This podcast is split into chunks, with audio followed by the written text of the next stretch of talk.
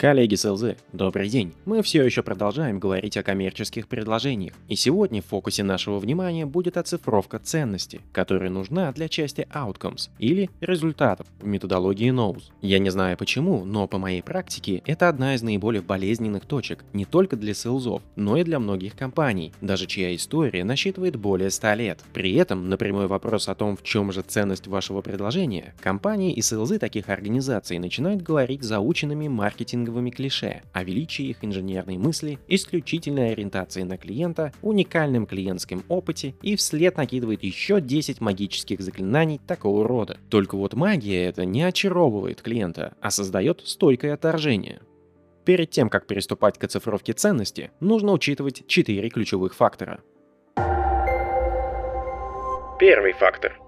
Единственный, и подчеркну это, единственный, кто способен осознать и принять ценность вашего продукта или решения, это клиент, и осознает он эту ценность исключительно только в контексте своих собственных обстоятельств и ситуации. Sales не способен создать или продемонстрировать ценность. Продавец способен раскрыть перед клиентом все элементы ситуации и подсветить темные углы, чтобы клиент сам осознал ценность того, что ему предлагается. Не верьте байкам селзов, которые утверждают, что они способны продать снег эскимо. Это либо умалишенные, либо слепцы, которые не ведают, что творят. Если вы спросите почему, то ответ простой. Если сейлс действительно профессионал и вникает в задачи своего клиента, то он способен отчетливо понять, что поможет клиенту, а что нет. А значит, четко отдает себе отчет в том, что потенциальная ценность его продукта реализуется далеко не для всех клиентов. Второй фактор. Цена не равняется ценности. Цена действительно легко измерима и поддается простому сравнению, но тем не менее во многих случаях она остается относительным показателем, и соотносится она именно с ценностью. Представьте, что я вам предлагаю купить неизвестный продукт за две тысячи долларов. Как вам кажется, дорого это или дешево? Если я скажу, что речь идет об одном шоколадном батончике, то это будет явный оверпрайс. А что если это личный бизнес-джет с пожизненным обслуживанием, включенным в стоимость? Третий фактор. Клиент проводит в своей голове сравнение ценностей от различных альтернатив, включая предложения от конкурентов. А если он этого не делает самостоятельно, то это как раз ответственность селза — управлять клиентом и всячески стимулировать его это сделать. Этот фактор можно выразить простой формулой, где ценность продукта А минус стоимость продукта А должна быть больше, чем ценность продукта Б минус стоимость продукта Б. Продукт А, соответственно, это наше решение, а Б является конкурентным предложением. Последний, четвертый фактор. Если существует ценность, то ее можно оцифровать. Если ее невозможно оцифровать напрямую, то значит это можно сделать за счет косвенных показателей.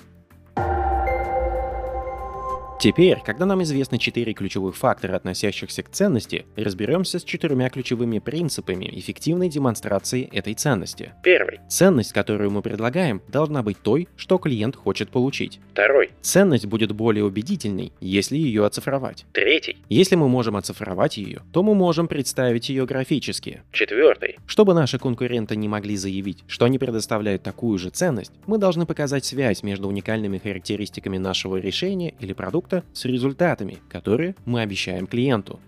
Пройдемся по каждому принципу более детально. Ценность, которую мы предлагаем, должна быть той, что клиент хочет получить. Думаю, что это вполне очевидное утверждение, и так или иначе мы его уже много раз проговаривали в других выпусках. Но я еще раз напомню о том, что ценность формируется в голове клиента, и мы должны предлагать ему ту ценность, которую он хочет, а не ту, что нам нравится в продукте больше всего. Отель для корпоративной выездной сессии может находиться на прекрасном пляже, но если там нет помещения, где можно провести презентацию и командную сессию для всех ста пятидесяти сотрудников, то ценности от этого пляжа для компании не очень много. Ценность будет более убедительной, если ее оцифровать. Расчеты с потенциальными выгодами для клиента значительно более убедительны, чем пустые утверждения о том, что мы что-то вам понизим или увеличим, потому что, во-первых, клиент увидит, что потенциальные результаты были просчитаны, а во-вторых, это даст им возможность сравнивать реальность с ожиданиями после начала работ. Без таких расчетов клиент будет перед собой видеть пустые обещания, вроде увеличенная производительность, повышенный уровень вовлеченности персонала, снижение расходов на производство. Это красивые утверждения, но они Они все ведут к одному интересному вопросу. Насколько? Насколько повысится производительность и уровень вовлеченности сотрудников? Насколько наши расходы на производство снизятся? Многие эс эл зэ стараются воздерживаться от таких расчетов, так как невозможно добиться абсолютной точности. Это действительно так. Но не забывайте о том, что любые финансовые прогнозы – это оценочные показатели, так что высокий уровень точности и стопроцентное попадание не имеет значения. Но что имеет значение, так это логика, которая применяется в расчетах. Продемонстрируйте клиенту, что ваши расчеты – это не астрологические изыскания, а стройная логика с выстроенными причинно-следственными связями. Клиент может поспорить относительно конкретных цифр, которые были внесены в математическую модель при расчетах, но ему сложнее будет опровергнуть хорошо продуманную логику. По возможности используйте исторические данные самого клиента для своих расчетов, чтобы на реальных цифрах продемонстрировать тот эффект, который вы ожидаете от применения вашего решения. Если это невозможно, используйте бенчмарки от аналогичных компаний. Если и это невозможно, то представьте расчеты с использованием данных от существующих клиентов, конечно, с учетом аспектов конфиденциальности. Если мы можем оцифровать ценность, то мы можем представить ее графически. Помимо того, чтобы сделать наше коммерческое предложение чуть более привлекательным за счет графиков, есть две причины, почему я настоятельно рекомендую коммуницировать ценность при помощи различных диаграмм. Первая причина заключается в том, что различные графики привлекают внимание и заставляют читателя остановиться, чтобы понять, какую именно информацию они доносят. Это ценно, особенно учитывая, что клиенты нередко поверхностно пробегаются по предложению. Вторая же причина заключается в исследовании, проведенном Университетом Миннесоты. Оказывается, что добавление диаграммы увеличивает убедительность месседжа на сорок семь процентов по сравнению с обычным текстом. Это достаточно значительный факт, который стоит применять в самой значимой части вашего ка пэ – представление ценностного предложения.